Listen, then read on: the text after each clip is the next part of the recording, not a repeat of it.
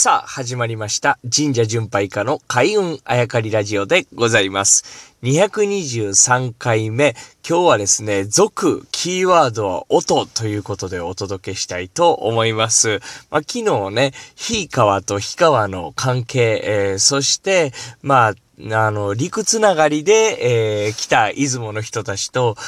日本海側海伝いで、えー、港伝いでね、来た人たち、えー、との違いがこれでわかるんだというようなお話をさせていただきました。まあ、これに引引き続きなんですけれども、じゃあどっから来たんかっていうと、まあ、出雲というお話ししました。氷川神社、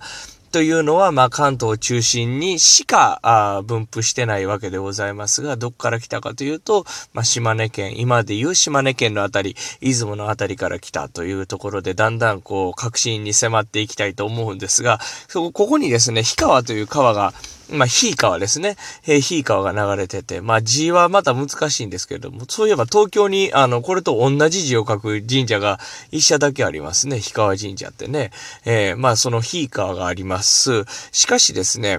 これが、えー、まあ、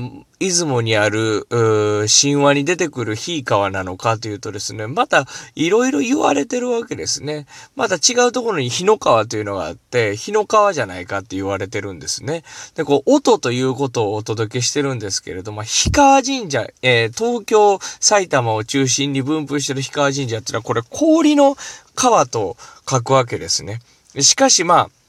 確信に迫る理由というね、なんで氷の川と書くのかっていうと、まあ、昔からこうなんですとしかあ言いようがないというところも、まあ正直なところではあると思うんです。まあこれと関係あるかないかは別としてですね、えー、佐々木優太、まあ全国の神社を巡っておりまして、氷という字が書かれているですね、神社いくつかあったんですけれども、まあそこで2、3似たあエピソードがあったと。本当はですね、あの火曜日のか、火という字ですね。あれを使ってたんですよ。音は、ハヒフヘホの火で変わりありませんが、字は氷ではなく火の方やったって言うんですね。えなんでなんですか？って、まあ、火事になったとかですね、か、何回も火事になるんで、こう、縁起が悪いと、火がね、え、なんで氷に変えたんですよとかね、えー、火事になったら困るというので、まあ、火が、えー、縁起が悪いんで氷に変えましたなんていう話を聞いたこと。あります。まあ、それがですね、この埼玉、東京を中心に分布している氷川神社とどう関係があるかというと、まあ、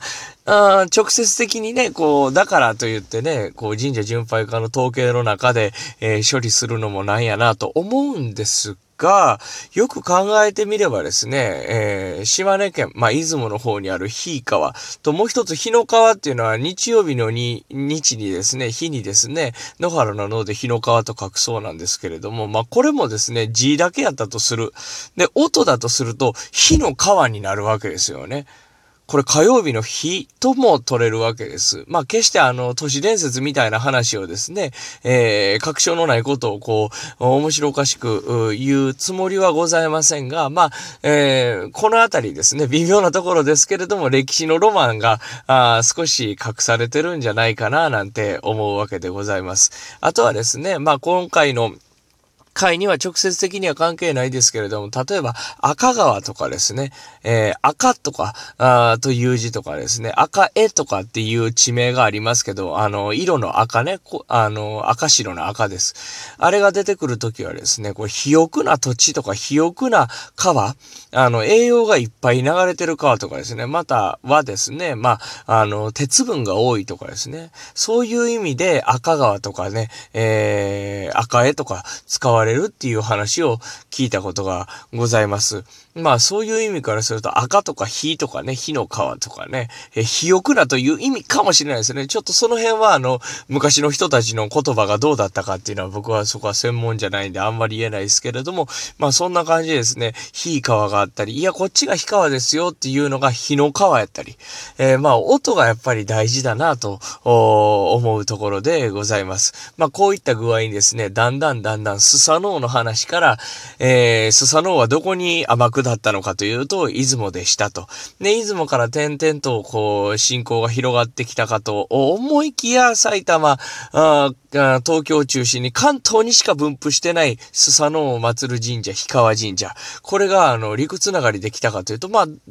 ちょっと違うんじゃないか。海の方から、えー、渡ってきたんじゃないか。別ルートなんじゃないかというのがわかる。まあ、こういった具合に神社は巡拝してますとですね、えー、神社の分布、神様の分布だけで一方通、まあ、一つのルートに絞りがちなんですけれども、同じ神様だからこそ違うルートから来たというのも探っていけるという話からですね、音がキーワードじゃないか、火と言っても氷だったり、えー、燃えてる火だったり、えー、その変わった理由だったりというのがいろいろ、まあその中には、えー、都市伝説的なことではなくって歴史のロマンとして掘り下げる要素ね、可能性として、どこかに絞るんじゃなくて、こんなんもあるんじゃないかなというのも探っていけるというお話をさせていただきました。もちろん佐々木優太、疫病のお話、えスサノオの話と疫病というキーワード忘れてございません。えー、明日以降もお楽しみに。